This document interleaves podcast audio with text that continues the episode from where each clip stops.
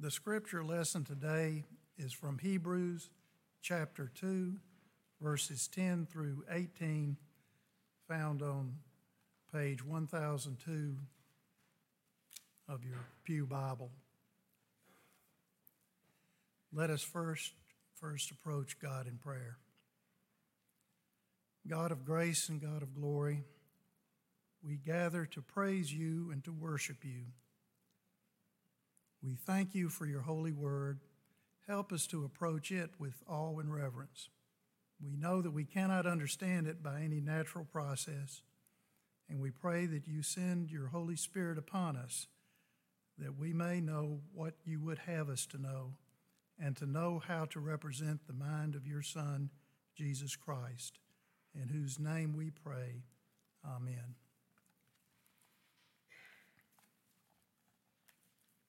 For it was fitting that he, for whom and by whom all things exist, in bringing many sons to glory, should make the founder of their salvation perfect through suffering. For he who sanctifies and those who are sanctified all have one source. That is why he is not ashamed to call them brothers, saying, I will tell of your name to my brothers. In the midst of the congregation, I will sing your praise. And again, I will put my trust in him. And again, behold, I and the children God has given me. Since therefore the children share in flesh and blood, he himself likewise partook of the same things that through death he might destroy the one who has the power of death, that is, the devil, and deliver all those who, through fear of death, were subject to lifelong slavery. For surely it is not angels that he helps, but he helps the offspring of Abraham. Therefore, he made to be made like his brothers in every respect, so that he might become a merciful and faithful high priest in the service of God to make propitiation for the sins of the people. For because he himself has suffered when tempted, he is able to help those who are being tempted. The word of God for the people of God.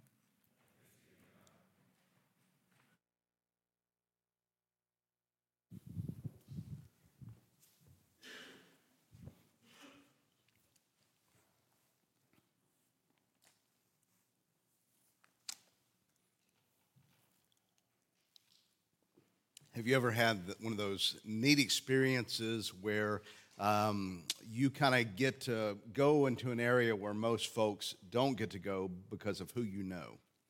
Maybe, um, maybe you've gotten to meet someone or, or, or, see some of the, the back workings of something that most folks don't get to. We, um, um Robin's cousin in Alabama, would cater the uh, Alabama Music Hall of Fame concert once a year. And so we would get to go and um, go to the area where the band was eating as uh, they were serving them, and we would get to sit in the very front VIP section as we got to watch Hank Williams Jr. and Merle Haggard and Vern Gosdin and several others. It, was really great because, I mean, don't you just love those moments where there's a security guard, there's no admittance, and somebody looks and points at you and says, It's okay, they're with me and you get to walk past them and of course you're going to strut if you're going to the vip section. But have you gotten to experience that at some point? Maybe to see a um, um, sports personality or, or, music or something. Uh, i think several folks had and it's always because not not you know what we who are, who we are in ourselves but but who we know. It's good to know people. I say if, if you've had a 13 year old daughter, you might have experienced the complete opposite the expectation when malls were a thing of dad and mom walk a little bit ahead of me at the mall so people don't know that you're with me. Not saying that's what Keelan was like, but I will say that one day when I was having uh, something done to my car and I had to borrow the church van uh, to pick her up at school, she closed down, did not want to be associated with me in any way. She was ashamed um, to have an association. Well, those are kind of the categories of what this passage in Hebrews is talking about. Now, you remember Hebrews is showing how Christ is better, and we're in an area where he's talking about how he's better than the angels. And we looked at last week how that how Christ was made a little lower than the angels so that he could be glorified and how he suffered death, how he tasted death for all people. And so we're picking up with that idea that he died on our behalf. And so the, the author of Hebrews shows us a few parallels, parallels of uh, things that show why it's appropriate for Christ to have become flesh and died. Uh, the first is it was fitting that he for whom and by whom all things exist should make the founder of their salvation perfect through suffering. That is, he is bringing many sons to glory and the one doing that is the one through whom all things were created and for whom all things exist. He is the one who made everything. And so, what he's saying is, it's appropriate that the one who made everything is the one who is rescuing his creation, right? So, we were made through Christ, in Christ, for Christ. And, and it's not some third party who's coming to save us and go to the cross. It's not a different God who made everything than the God who saves us. And so, sometimes I think there's almost this sense of there's this Old Testament creator God who is kind of mean and grumpy, and there's now this New Testament Jesus who's really nice and kind, but that's not at all what it is. The same God through whom we were created and made us when his creation fell is the same one who enters into his creation to redeem it and to save it through his suffering and in doing so, to me, to bring many sons to glory. He is the one doing this, and he is the one um, that we see in verse 10 is the founder of their salvation. This founder of the salvation is being made perfect or made complete fully in his suffering. That is the suffering that saves us and redeems us and brings us to that glory. That word founder uh, your Bible might have a different word there. Some Bibles use the term translation, uh, translate the word author, um, some pioneer, um, some use maybe champion. The idea of this word is a leader, but a leader who starts something new an author, a pioneer, one who begins something. So it's, it's not just like the mayor who leads a city, but it's the founder of a city who also leads it. It's not just um, a teacher, but it's a founder of a school who teaches. So, one who begins a new understanding. And that's what Christ is. He's the one who's created, but He is the one who brings us a new creation. He starts something new as He redeems and saves this fallen creation through his own suffering. He is our pioneer, he is our champion. He is the one who leads us into glory, starting something new through his suffering, through the cross. Um, and the next parallel we have is that he who sanctifies, that is, sets apart, makes holy, purifies, makes us something for God's use, claimed by God. That's what sanctifying means. We are the ones who are sanctified. So the one who sanctifies and those who are sanctified, us, all have one source. Um, so what that's saying is the word source is there. It means we're all of one. And there, there's different understandings of what that one thing we're all of might be. But the, the point this passage is making is we share in what Jesus is. We, we share in who he is, that he's, he's not something separate from us who comes to rescue us. He comes to rescue us being of the same nature that we are. That is why he is not ashamed to call them brothers um, because he shares our source. He shares our humanity. He shares flesh and blood with us. This is, this is what we're seeing who Jesus is. The one who comes to redeem us is the one who creates all things, but he's also the one who is made to be like his creation, who, who takes on our character and takes on who we are. And in doing so, he's not ashamed to call us brothers and sisters. He's not an embarrassed um, um, young person staying away from parents. He's not someone who uh, we'll just be honest, you all got them uncles that, you know, you all got some relative that you just kind of, um, you know, not sure people want to know this cousin has my name or something. You know, we, we have those people in our family. If you don't recognize them, might be you. So, but we, we, we you know, we got the people that in our family and that we just say, you know, um, I'm not, I'm kin to him, but I don't want people to know. Jesus isn't like that. Jesus looks at you in your mistakes, in your failures, in your sins, in your limitations, and, and all the things that you do that you're ashamed of. He looks and says, I, I'm not ashamed to say, This is my sister, this is my brother. I've taken on who you are, and I've made myself to be like you. He's identified with us.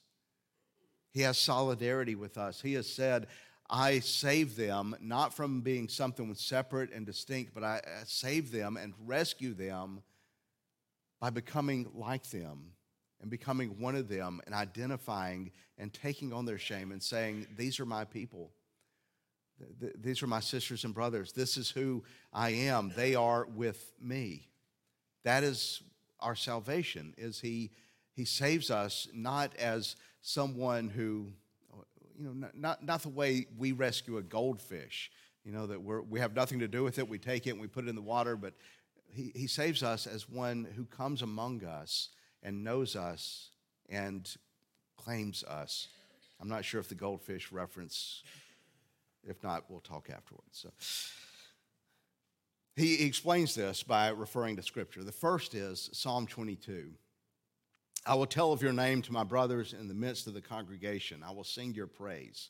And we read part of that psalm earlier. And in that psalm, what he's saying is, I'm going to praise the name of God in the midst of my brothers. And so he's saying, even in the Psalms, we're seeing where he is identified with us. The one singing this psalm is calling us his brothers and sisters. He's saying he is part of the congregation, he's part of this group of people. Now, Psalm 22 might not be familiar with you, but if, if you were to read it, it's the psalm that is describing the crucifixion. Psalm 22 begins, My God, my God, why have you forsaken me? And as you go on through that psalm, you would think someone was looking into the future and seeing the cross and describing it because it says, My hands have been pierced.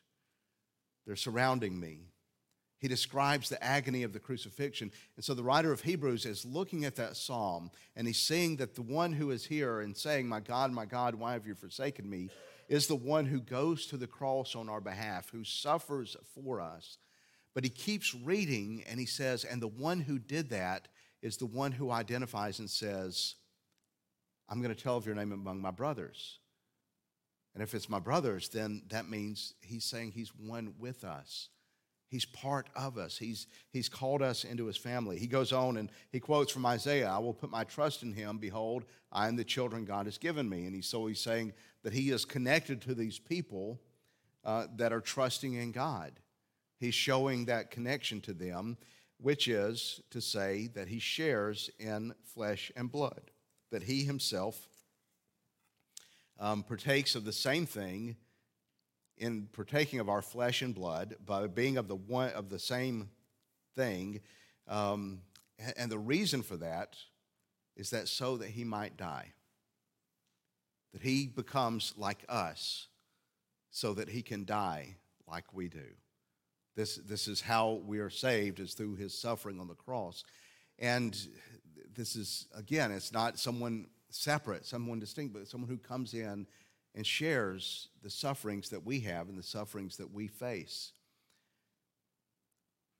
The moment the angel announced to Mary, Hail Mary, full of grace, uh, blessed is the fruit of thy womb, that she's going to have a son, Jesus, that he's going to save the world. The moment he says that, Jesus is conceived. Jesus is taken on flesh and blood. He's going to grow, he's going to mature he's going to die. The moment Jesus takes on himself flesh is the moment he is headed towards the cross. To be flesh and blood is to be ready to die and to suffer.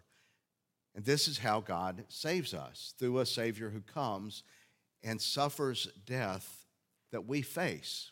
So he becomes flesh and blood so that he might die. But in his death is, is not just him suffering and not him being conquering, conquered, but you'll remember that his death is the way, as we saw earlier, that he receives the crown of honor and glory. His death is actually not his defeat, but his death is his destruction of, this, of Satan. His death is actually conquering death. His death is conquering sin and the devil who has the power of death. So as he dies, the one who dies is actually in his death destroying death and the power of death held by Satan. And he frees us in this. How much of our life, it says here that we live our lifelong slavery being subject to death. And how much of our life is that we are facing the reality of death? Our, our, our bodies get older, our, our bodies uh, get closer to the grave. We know that death is a result of sin. We know that there is judgment that comes with that. We know that to be human is to die. And how much do we do to not think about it, to convince ourselves that it's not going to happen?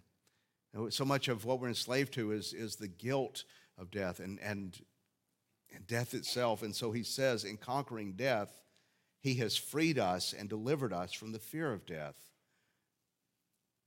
in his crucifixion, he's not only taken our guilt, he's not only conquered um, the sin that brings us guilt and division from God, but he's also freed us from the fear of death.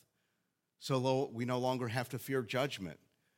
We, we no longer have to fear the grave. We no longer have to deny the fact that it is there because we know everlasting life awaits us. And so we live in a freedom and in a joy that he has bought for us on the cross. Now, because of this, I want to point out a few things that the author of Hebrews is pointing out. Therefore, he made him to be like his brothers in every respect. Christ is fully human, he's fully like we are. And he has done this so that we could be united to him. We, we have a relationship we could not have directly with God. Um, let me go back to the goldfish. You can't have much of a relationship with a goldfish. That's, you know, there, there's not a lot of conversation. Might be a perfect pet for some of y'all, but, you know, you just can't know what they're thinking because they're not. You know, there, there's just not much connection. But you can have a connection with a person. With a, with a human, you can look at a person, you can kind of get a sense of what they're feeling just by looking at them. And you can have empathy for another human. You know what it is to be human. You, you know what it is to, to look at someone and, and get a, you can have a connection, you can have a relationship, you can empathize, you can guess what someone's going to do because we can relate to one another. Uh, and so, a connection with God, who is so far above us, much more than that fish is above a human we couldn't have that directly. He's so far beyond us, but we can have it in Jesus Christ, who is fully human and can know us, that's, can sympathize with us in our weakness, who knows what it is to get tired, to be hungry, to be what we are. And so we can fully have a relationship with Him just as you can have a relationship with any friend, with any person you know. You have that connection. We can be united to Him. And because of that, he can represent us as a high priest. Verse 17. Uh, we, he has been made like us so that he can become a merciful and faithful high priest in service to God to make propitiation for the sins of the people. A priest represents those who are connected to him in making the sacrifice and make an offering. And so Christ represents us because he has been made like us. And because of that, he can represent us before God as he offers himself as a sacrifice. When the high priest of Israel went before the altar and took a lamb and, and cut its throat and offered it to God, it was offering a sacrifice that brought forgiveness to the people. but it only brought forgiveness to the people who were united to him, who were connected to him, who were part of Israel, who were part of this community, who trusted in him. The, the sacrifice wasn't a sacrifice for the Philistines. It wasn't a sacrifice for the Amorites and all these other tights we talk about in the Bible. It was a sacrifice for the people of Israel. And so, likewise, when Christ goes and offers a sacrifice, he offers it for those who are united to him by faith, who are trusting in him. And he offers it to put away sin. That's what propitiation means. I was joking at Mount Carmel how often we talk about propitiation. Isn't it just something, you know, that comes up all the time in your conversation? It doesn't. Some of y'all are weird, it might with you. But propitiation, the idea is that God's wrath has been satisfied. A sacrifice has taken all of that. And so your sin is cleansed, it's removed. God's wrath against that sin and judgment against that sin is removed because your high priest has offered a sacrifice. For because he himself has suffered when tempted, he's able to help those who are being tempted. So he's united to us, he offers the sacrifice, but also he can relate to us in our suffering and our temptation. This is good news. We don't come to a God who thinks, Why is it so hard to keep my commandments? We don't come to a God who is harshly saying, Can't you get yourself together? We come to a God who knows what it is to be human. We come to a God who knows what it is to be tempting, tempted. Though he never gave in to temptation, when you pray a prayer of forgiveness, you're praying through Jesus, who knew what it was like to want to give up who knew what it was like to want to give in to what's easy. You're praying to one who goes to the Father and says, Father, forgive them.